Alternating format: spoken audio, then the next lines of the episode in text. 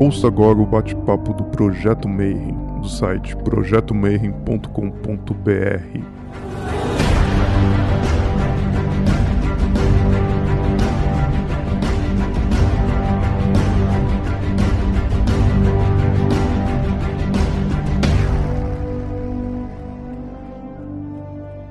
Bom dia para você que é de bom dia, boa noite para você que é da boa noite, boa tarde se você acabou de receber essa notificação do YouTube, está preparado para mais um bate-papo Mayhem. Mas hoje, antes de começar, você precisa ligar legendas aqui embaixo e aí do lado você vai em configurações e coloca Translate to Português. E aí ele vai traduzir para você tudo que a gente está falando. And now I will have to speak in English because our guest today from United States, she's one of the coordinators of Doc Solomon's and uh, the main coordinator of the Keepers of the Key. There is a tarot and everything, and we will talk a lot about art and magic. So, welcome, Mrs. Carrie Leitch. How are you? Wonderful, wonderful. Thank you for having me. I really appreciate it. It's nice to be here. And how's the weather today? Absolutely gorgeous. it's about 75 degrees today. It's wonderful. And to begin, the first question that we all always ask is about your journey. And it would be very important because here in Brazil we have lots of young women who are trying to, to get into this world of magic and they, they somehow they feel oppressed. And it's very nice to see and hear from someone who gets to the higher levels. Tell us about the journeys the difficulties and everything. Well you know even when i was a kid i could see things. I'm a seer. And you know growing up where i did in florida uh, what we call the bible belt it's very christian oriented and um, so that that kind of thing was kind of looked down on, but it it did kind of run through my family. So even though I was told from very you know you're not actually seeing that, I knew I was, and that is really what drove my interest in magic and spirituality from very early on. And then by the time I got up into high school, I, like a lot of people, I into uh, Wicca first. I started looking there. Actually, I started looking at Druidism first. There was a, a ADF Grove not a couple hundred miles from where I was living at the time. But I kind of went through a couple of different things. Just I was looking for something I hadn't found yet. And um, by the time I was in my early 20s, if people don't know, Aaron and I have been together a very long time. Uh, in February, we just celebrated our 26th anniversary. So, you know, we've kind of been an influence on each other overall. But during this one time, he and I had broken up and we didn't even speak for about six months. And during that time, and this was just after we broke up, just after he did the Abramelin operation, um, which I think you guys had talked about before. But a month or so after that, we kind of went our separate ways for a while because it ended up I had things to do too. It's kind of funny how that ends up happening but in the interim time, uh, he had used, Chic had, Cicero had sent him his almond wand through some correspondences and some things that had happened in the 90s there. And uh, by the time we started speaking again, he had gotten initiated in the Golden Dawn. And I had been reading the big black book, the gold, it was the Israel Regardie uh, Golden Dawn I'm not sure which edition it would be in Brazil, but that's the one I'm mainly familiar with. But anyhow, that was getting more into, I was like, there's a lot more information about what's going on in the universe, what who's doing things, who's controlling what's going on, what's the map of the universe, and how do we kind of fit in there. And um, so whenever we started talking again and he told me that he'd been initiated, I'm like, oh really? That's that's really interesting. and um, very short time later, Chic and Tabatha ended up having their very first and only open meeting. Uh, someone had come to speak, and they were not at that time an initiate in the order. So they had opened it up for the day to others that were also not initiated. So I got to go and I got to meet them and kind of have a look around, if you will. And I was just like, this is something that feels right. This is something because I'm also very kind of scholarly oriented too. I like to read, I like to do my research, I, you know, all of those things. And it just, where I had gone before hadn't didn't seem to have as much information. It was just like little little bits of pieces. And with the, whenever I went to the temple there, number one, they were just amazingly wonderful people, and I felt at home very quickly there. And it was shortly thereafter that meeting that I decided to call them up and tell them, you know, I really would like to to join the order. And I whenever that was one of the most nervous phone calls I've ever been through because I was young. I was only 23, I think. So I was very, very young whenever I got to join the order. And I was just, I was shaking. My hands were all sweaty because I was number one fangirling and just really wanting to to be a part of this. And lo and behold, they they accepted me and I went for initiation and I've been there ever since. And it is absolutely one of the best things I've ever done. I've been fortunate to meet a lot of very wonderful people along my journey. I've studied and practiced in a number of different religions and spirituality and all of that. And I it was just kind of a stroke of luck, but it was also it really kind of seemed to be I don't want to sound corny, but deemed by the stars for me to go there, just how everything had happened. So that's that's just a little part of the journey of how I ended up in the Golden Dawn. And um, of course, going through the grades was an interesting experience um, with all the spiritual alchemy and all. One does ha- definitely need to be brave and do the thing, but I can't recommend that course enough for all that it brings. You have a, degree in arts. How did that interlock with your magic studies? You made your degree before and then you enter, or you were coursing it? Actually, I do not have a degree in art. I am oh. completely self taught in every artistic discipline. I started with calligraphy about eight years old. I was painting a little bit earlier than that. Um, I come from a very artistic slash creative family. My father was a musician. My mother was and her father also were incredible artists. So I kind of came by it naturally. But yeah, I'm I'm completely self-taught. But how that interacts with how I practice magic with the Golden Dawn, with all the color symbolism, with the talismans, with the tools you have to make. It is a very art heavy practice, which obviously was suited to me quite well. But it also made me learn other artistic disciplines other than just painting, other than just calligraphy. I've, and you know, now I do things on all kinds of uh, material, be it canvas, the magic circles, real calfskin parchment for talismans, but I've started airbrushing now. So it's, there's so, I've done sculpting. I mean, it's like I said, it's the Golden Dawn, in and of itself, can really be kind of an artistic training program too. Everyone has different talents, but you practice. But how that relates to my art, I noticed very early on. One of the early pieces that I did that was Golden Dawn related was uh, image of the Tree of Life, and going through that whole process and painting all the colors and painting all the names. It was a number one art can be a very meditative practice anyway. You know, a lot of people use it as therapy. Art therapy is a really big thing right now. It's very helpful for a lot of folks. But I noticed when I was doing art, especially being focused on this, it's almost like scrying a talisman.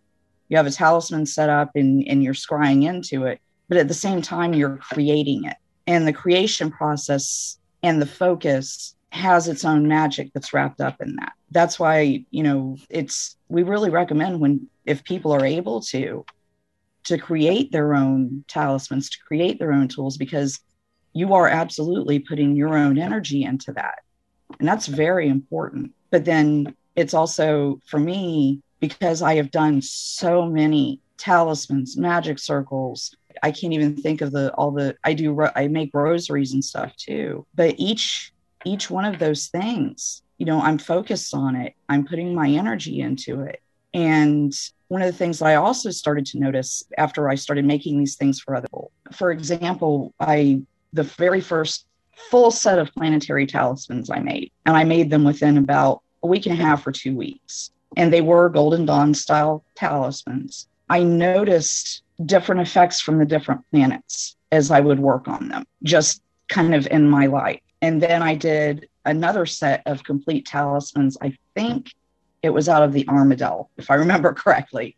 I think that was the second set. And there again, I have created an entire set of these magical talismans that I have spent hours on, focused on each each name, each sigil, and you know, creating the final material basis for this. And I noticed once I did those two sets of talismans, my abilities overall drastically ramped up. And, you know, whether it was being able to see, whether it was being able to, you know, work spells or magic, whatever it was, the that act absolutely had an effect on the rest of my life. And it was just, it's incredible to be able to do this kind of thing. I'm so lucky to be able to create so much for so many people.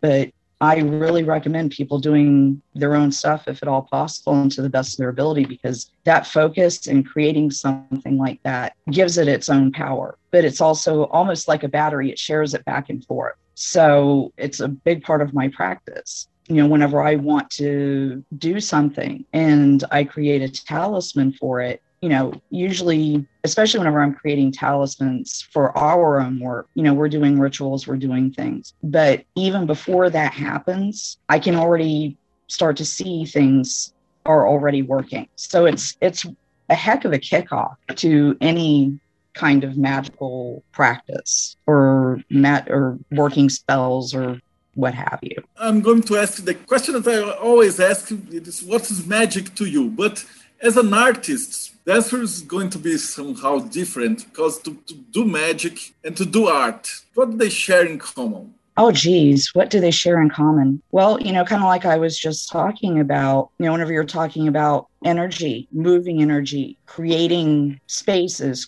creating, you know, whenever you go into a temple or you go into a magic circle if you're Wiccan, if you go into a sacred circle, what have you, you're creating a sacred space. Whenever you create a talisman, whenever you work on these kinds of arts, you're creating a physical basis too for these things. But what magic is, I think, to kind of put it succinctly, if there is such a thing, it is the creation of one's will in the universe however one chooses to do that.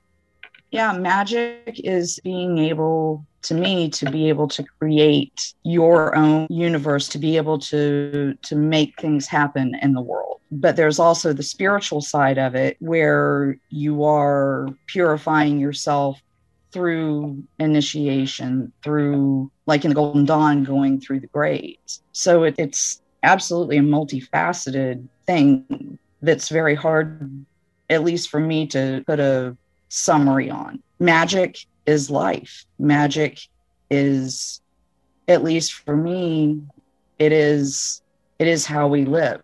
So, you know, whether that be through the art or through invocations or through doing initiations or what have you, magic is everywhere. It's in nature, it's in the rivers, it's, you know, we carry a spark of of the divine.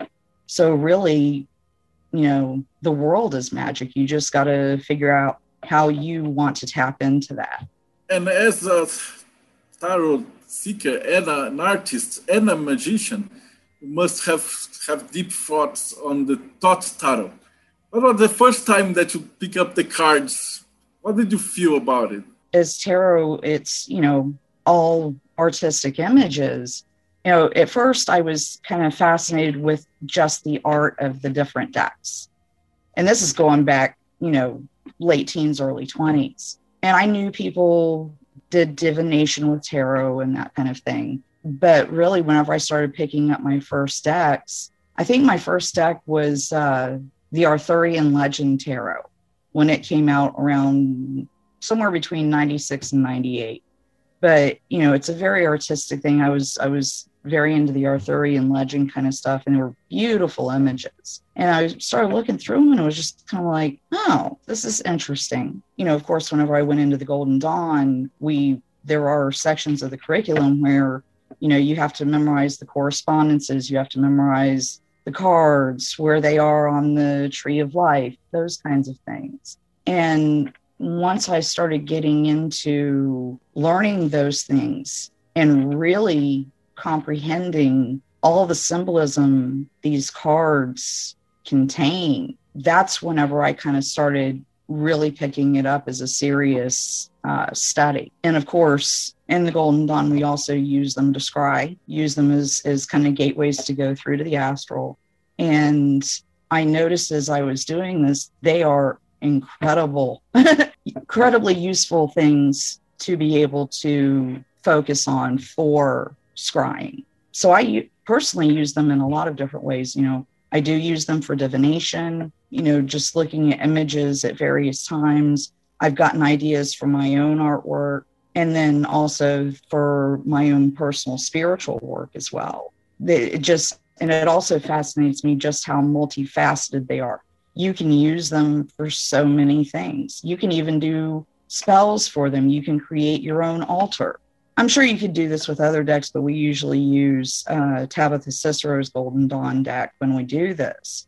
But we'll take, like, I would take the world or the universe, and then I would lay out the aces of each suit as the elemental tools. So you have your fire correspondence with the wands, you have your air correspondences with the swords and whatnot, and be able to lay that as something of a simple altar whenever you don't have access to anything else. So it's just, it fascinates me on many different levels how useful the tarot is. The history is pretty fascinating too, but just the different artwork, the different ideas that people have come up with for different decks. Um, you know, I don't necessarily always agree with certain symbolisms, but just the act of being able to of being an artist and seeing that image come forth and seeing what comes out of other people's minds is also really quite fascinating. I really love the, the, the tarot. I have the, the Cicero's tarot there, very beautiful. Also, uh, in Brazil here, mostly we have the Rider, the Waite, the Rider Waite and Marselha. A lot of Marselha, mm-hmm. they, they, love the old style. And we have a fight here because uh, most of the guys from tarot, they think that's not hermetical. And we can't convince them that it's magic and it's inside the tarot. So it's a kind of a war here. Oh, wow. I know the environment is among magicians, you know, from various uh, disciplines can be quite interesting. It can be a little difficult from what I understand. You talk to spirits since you were a child, you said. How was uh, the talking to them before and after you get practice in the Golden Dawn? Do they answer to you differently? Do they talk to you in a different way? How was the how, how did they treat you before and after and as you grow inside Magic? Well, when I was young, I was usually seeing ancestors, you know, people that had come before. It was not something that I could just call up there were a few times I was very, very close to my paternal grandmother, my father's mother. Um, I lived with her and my grandfather most of my bringing up, but you know, I was very, very close to her, and she had it too. And there were a couple of instances where we knew what the other one was doing. I remember being with a friend, um, SeaWorld of all places, and we were walking along and I almost fell because suddenly I was standing in my room at home watching my grandmother go through some things in my room. And it was really startling.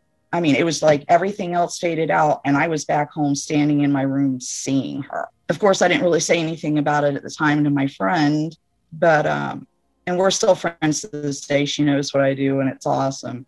But at the time, I was just like, you know, I should probably keep this to myself. But there was no control over it. You know, I had no control of who came, who went, what I was seeing. All I knew was that, like a, a married an uncle, my grandfather's sister's husband, the night he passed, I saw him sitting in our living room. There was actually a big story there, but it scared the living hell out of me but I was also fascinated at the same time. I couldn't not. but anyhow, as I've gone through studying magic and um, gaining more control over these things, now I can call on different spirits. I actually have an ancestor altar that I've worked with for 20 something years too. And I can see them, they'll talk to me. Every now and then they'll pop up. Like my granddad likes to pop up and just talk occasionally, but they will give me messages. I can call different ones and say, you know, hey, this is going on. The same thing with angels, a lot of different spirits.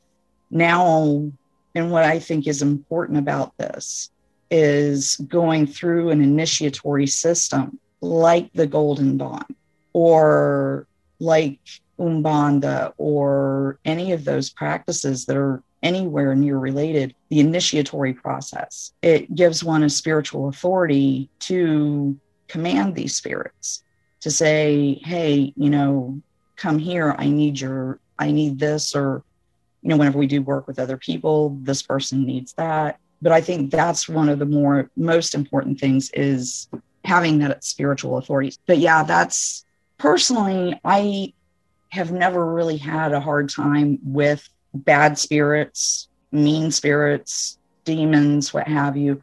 I've not really had a problem with them.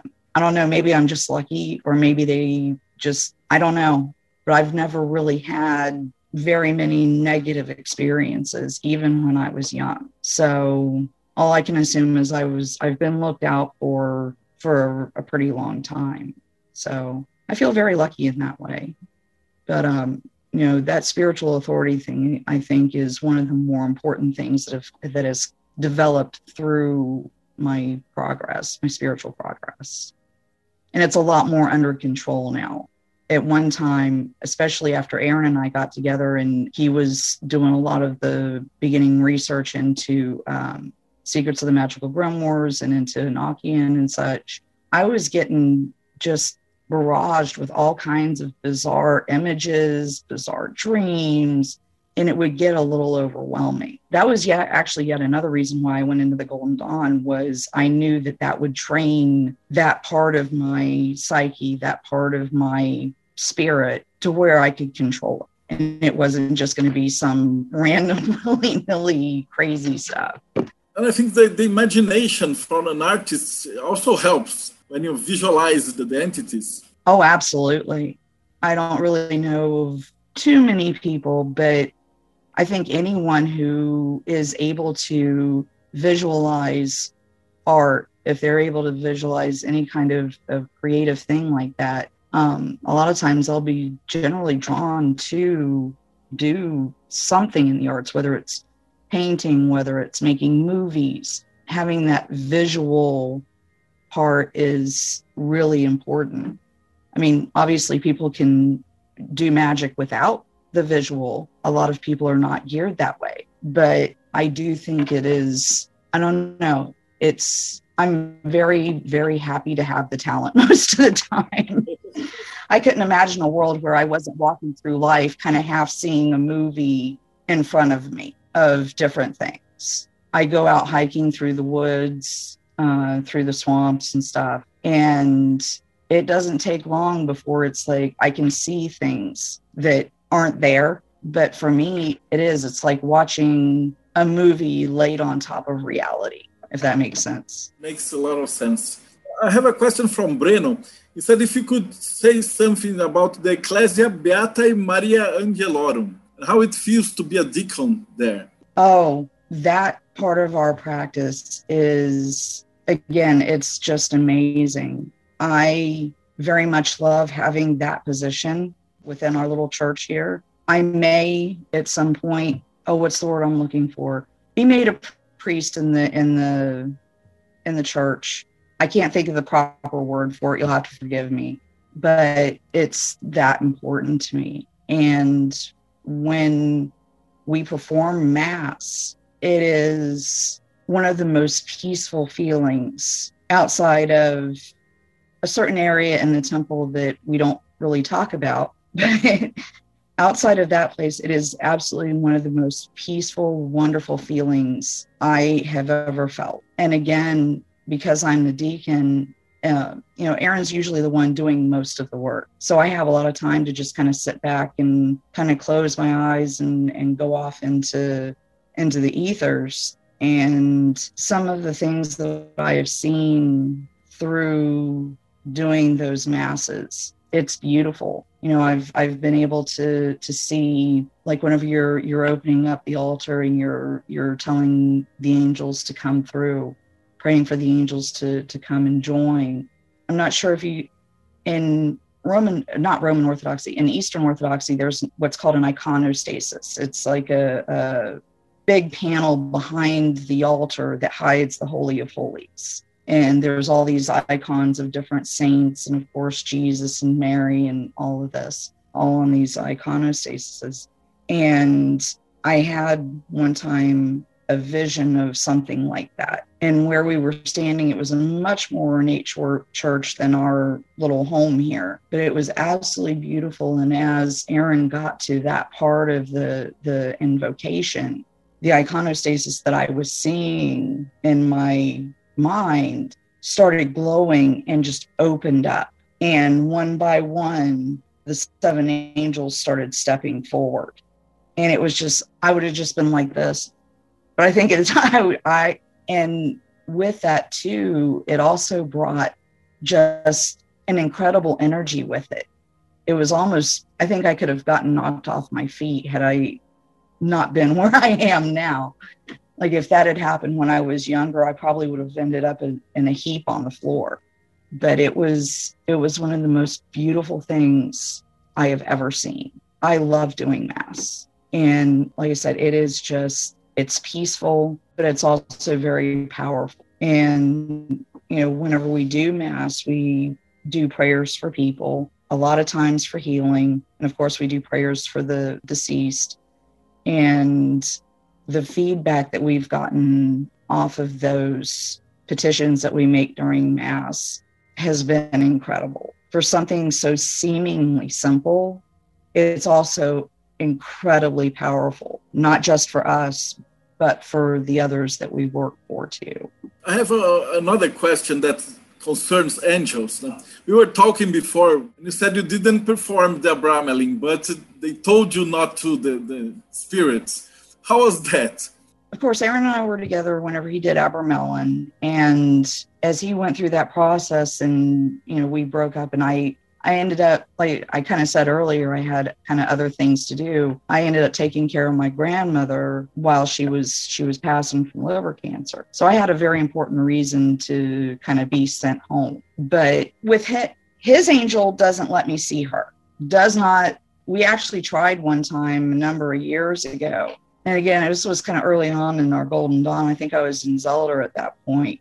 But she was like, no, I'm only to be seen by him. But that being said, having been so close to Aaron through that process, now my HGA doesn't live in my head, but shortly thereafter, he did start very occasionally sending me messages, whether it's through vision, through dream.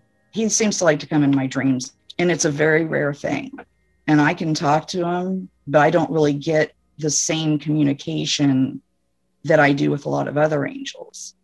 So, you know, moving forward, I was, eh, I guess, around 38, and I started really contemplating doing Abramelin because I, you know, I had seen what he had gone through, and it's a very important and momentous step for somebody to take. And it also creates a lot of discipline, which me as a flaky artist kind of needs. But of course, before I ever started even really seriously making the steps to start preparing for Abramelin, I went and got several people to read for me, um, Chic being one of them, but several people that I very much trusted.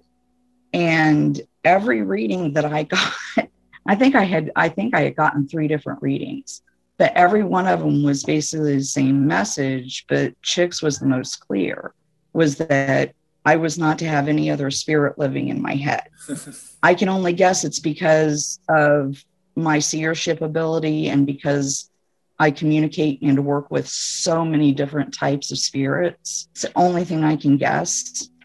But I can't do Abramelin. I can't do any other like uh, Osha, anything. I can't have anything else living in my head, apparently. and it's something that, you know, with this ability, it's something that I really don't want to mess up in any way. I don't want, because I don't think it would interfere with it necessarily, but I also don't know how it would change it. So, you know, it's nice to be able to communicate with a variety of them. But at the same time, I would like to communicate with with my higher genius up in heaven, but I guess this time around it's like no, you've you've got other work to do. We do have the, this concept of the true will, and by just see you in your eyes, we can see that you love what you do.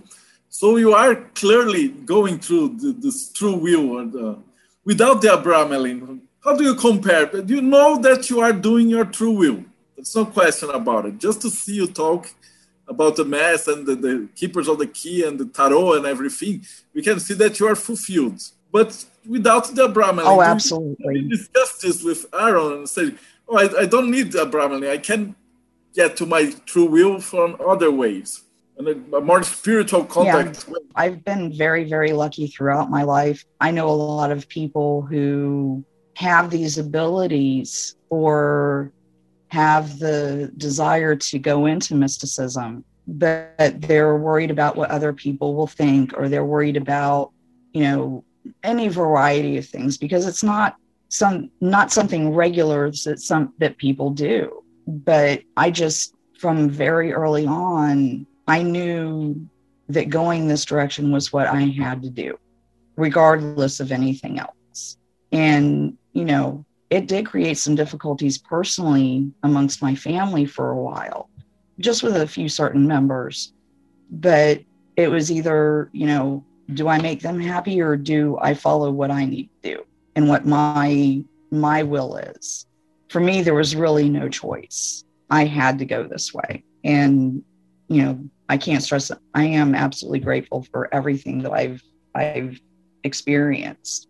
Some of it's been hard they do teach you lessons, but in the end, I just I can't even believe some of the wonderful things that have occurred in mine and Aaron's lives at this point.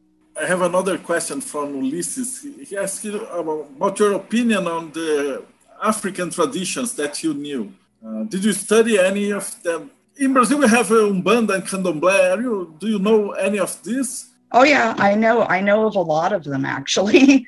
I haven't studied a lot of them in depth because you know in Florida we have large population of people from a variety South America, the Caribbean, what have you. And um, I don't know if you've heard Aaron talk about. I'm sure you have, but um, one of my early mentors was a guy by the name of Ócha'ni Lele, and uh, his his other name was Stuart Myers, but I studied under him for quite a while, learning. I never got initiated into Lukumi or anything, but I did learn so much from him and also Palo Mayombe. And um, I have the utmost respect. I love, love the traditions. I actually work with Palo Mayombe now from Stuart. And um, it is that too is just an incredible part of my practice. It's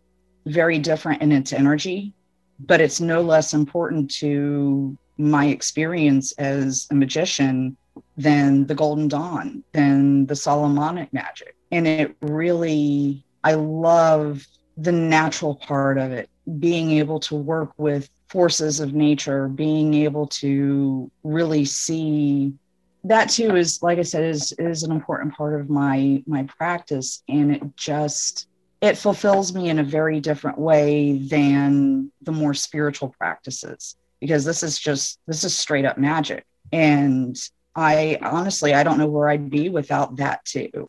So i have a very high opinion. All the african traditional religions some of them i know a little bit more than others but I think they are in and of themselves an absolutely valuable practice. And they teach things that other traditions do not. And it gives you a very different worldview too, which I think I'm very lucky to have too, because it just because so many people get caught up in in just one area or just one tradition. And I think it's very important to have a very broad view because the world is not just made up of Christian angels, Christian demons. You know, it's not just made up of European influences, it is made up of influences from the entire world. So these traditional practices, I just, I, I, I don't even know where to go because it's, it's just, they are all important to who we are as individuals, as cultures, as global society, as we are coming into a global society too. And, you know, like I said, I think I'm very lucky in that way because it's, it really, because I, again, this was something that happened in my early 20s with Stu. It really broadened my worldview. It broadened a lot of my held beliefs that I had grown up with. So, yeah, I love them too. They are just as important as anything else that would be practiced here. They're beautiful, beautiful traditions. I have some more questions about the keepers of the key. How did you start it and how, how does it work? Okay, so Keeper, um, that started, I want to say 2017 is whenever I set up the web page for that. Um, I had been reading at a local shop and when we were living in Tampa for several years at that point.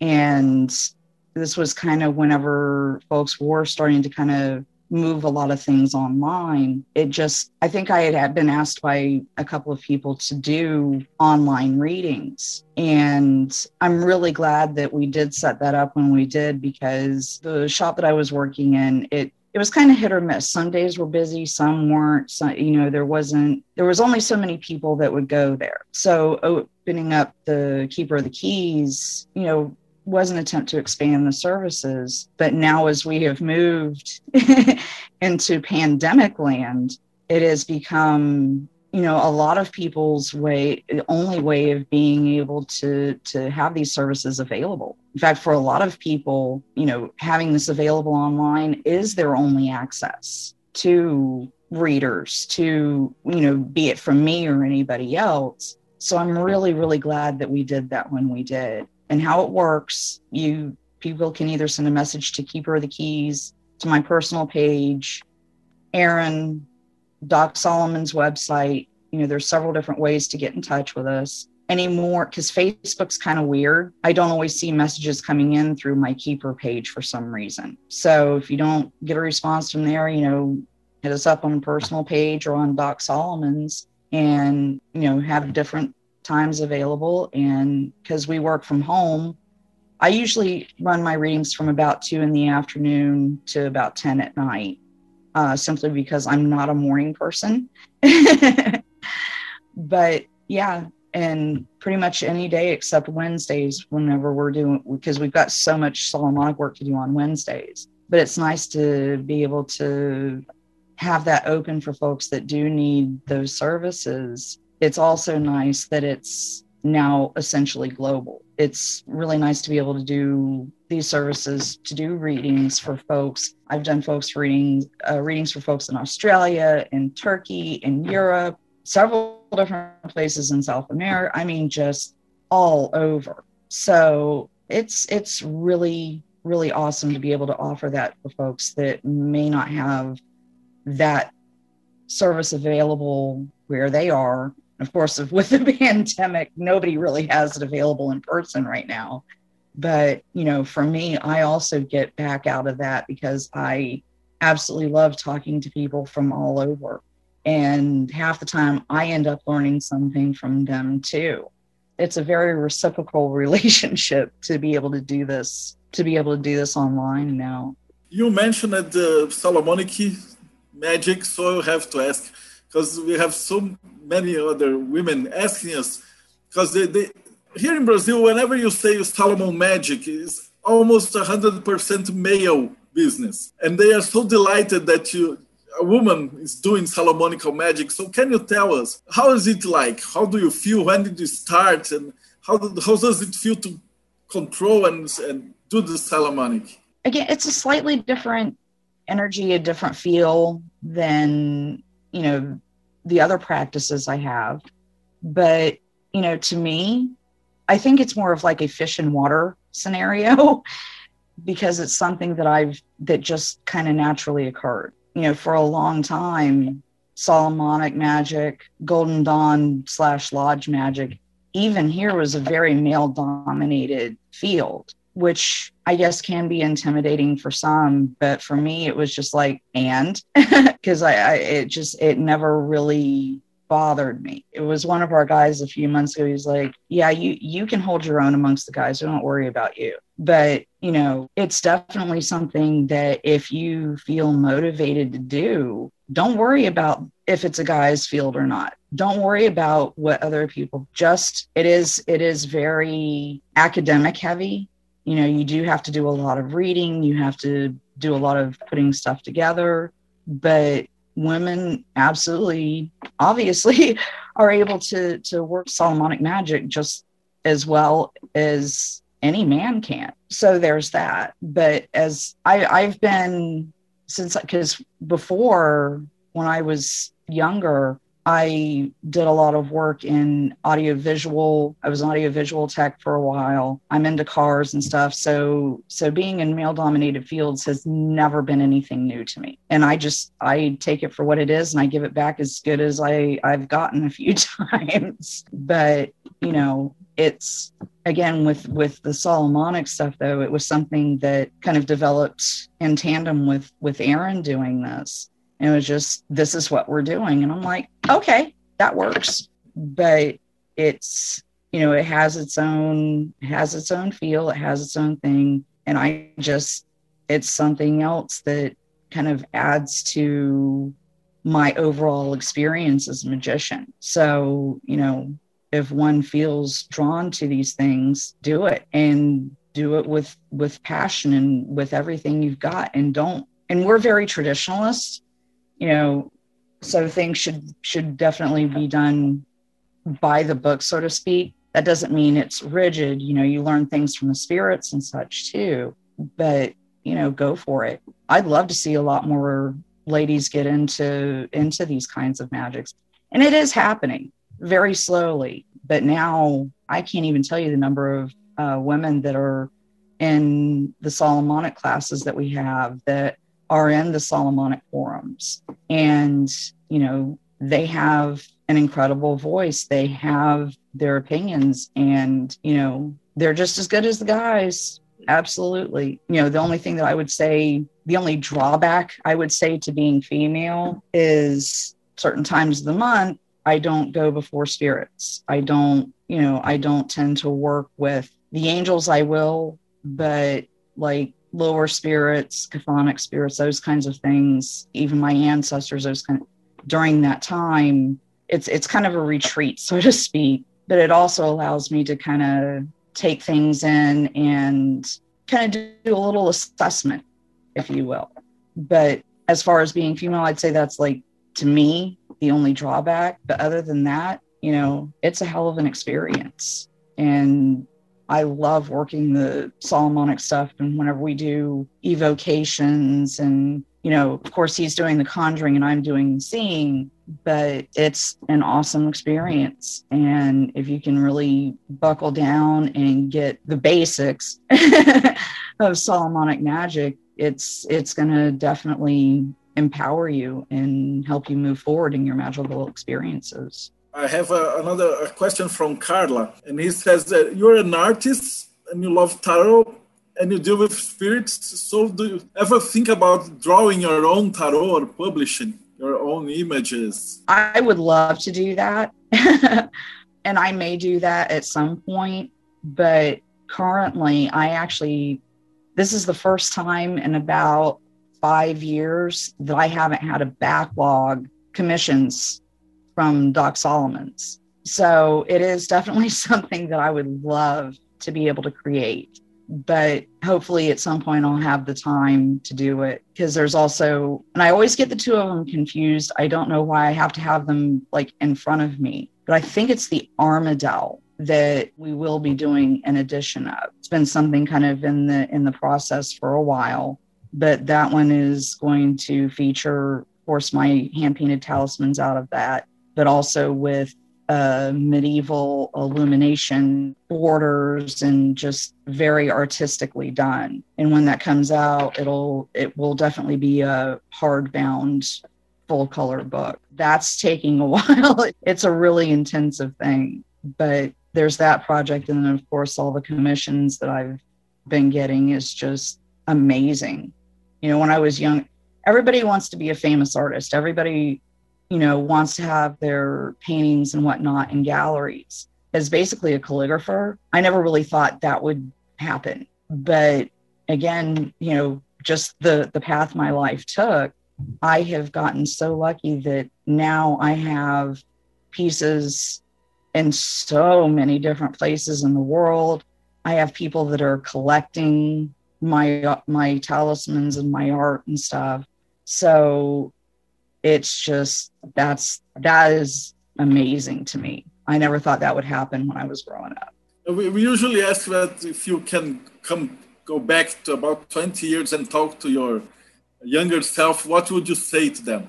And this is kind of the last question. I have one more after that, but first is if you could come back and give an advice to yourself or to other, all the other girls that are watching this show, they have about 17, 18, 20 years old. We have a, a very broad audience. And uh, my wife, that she uh, studies with girls from several different backgrounds. And what advice would you give to them?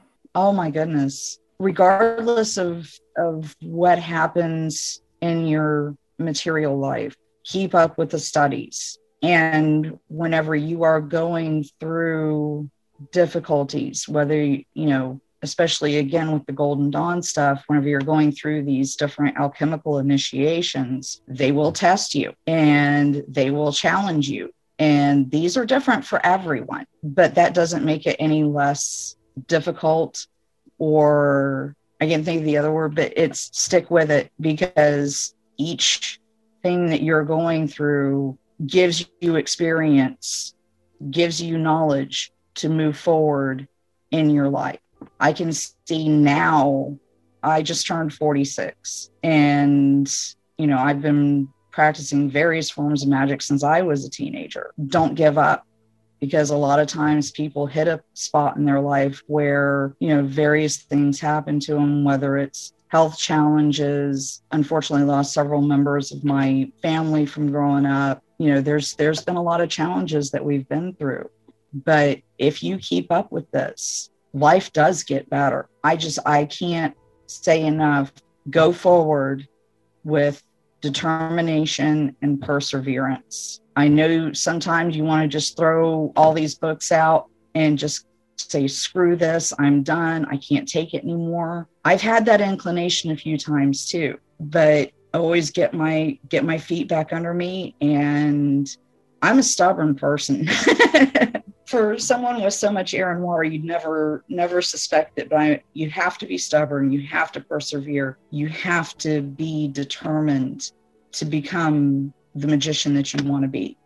Don't let people, family, spirits, anything else deter you from what your true will is and from moving forward. Because where you are at now, or where you were at in five years, or even 10 years is not where you will be by the time you're 40, 50 years old. And I still face challenges, I still face difficulties, but it's a whole different ball of wax at my age. One other thing I would like to say about that is these experiences are very important. These tests are very important because if you are going to do things like counseling people, like, you know, doing divination with tarot, whenever you're interacting with other people, I think it's very important to have a variety of experiences in your life because it allows you to relate to people and to be able to put yourself in someone else's shoes and say, hey, if this is me, what would I do? Or whenever someone's, because I, like I said, I've dealt with a lot of um, losing my family members and such, you know, give them a little bit of guidance on how to get through that. Just all these experiences together makes one, I think, much better able to counsel others, to do these divinations and such. Because, you know, if you only have one kind of experience, how are you able to really look at the world or look at these folks' experience with any kind of real knowledge of what that's like. So persevere. It's, and like I said, they will test you. Just put your head down and go forward and follow what it is you want to do, follow your true will, and it will never lead you wrong. It was great advice.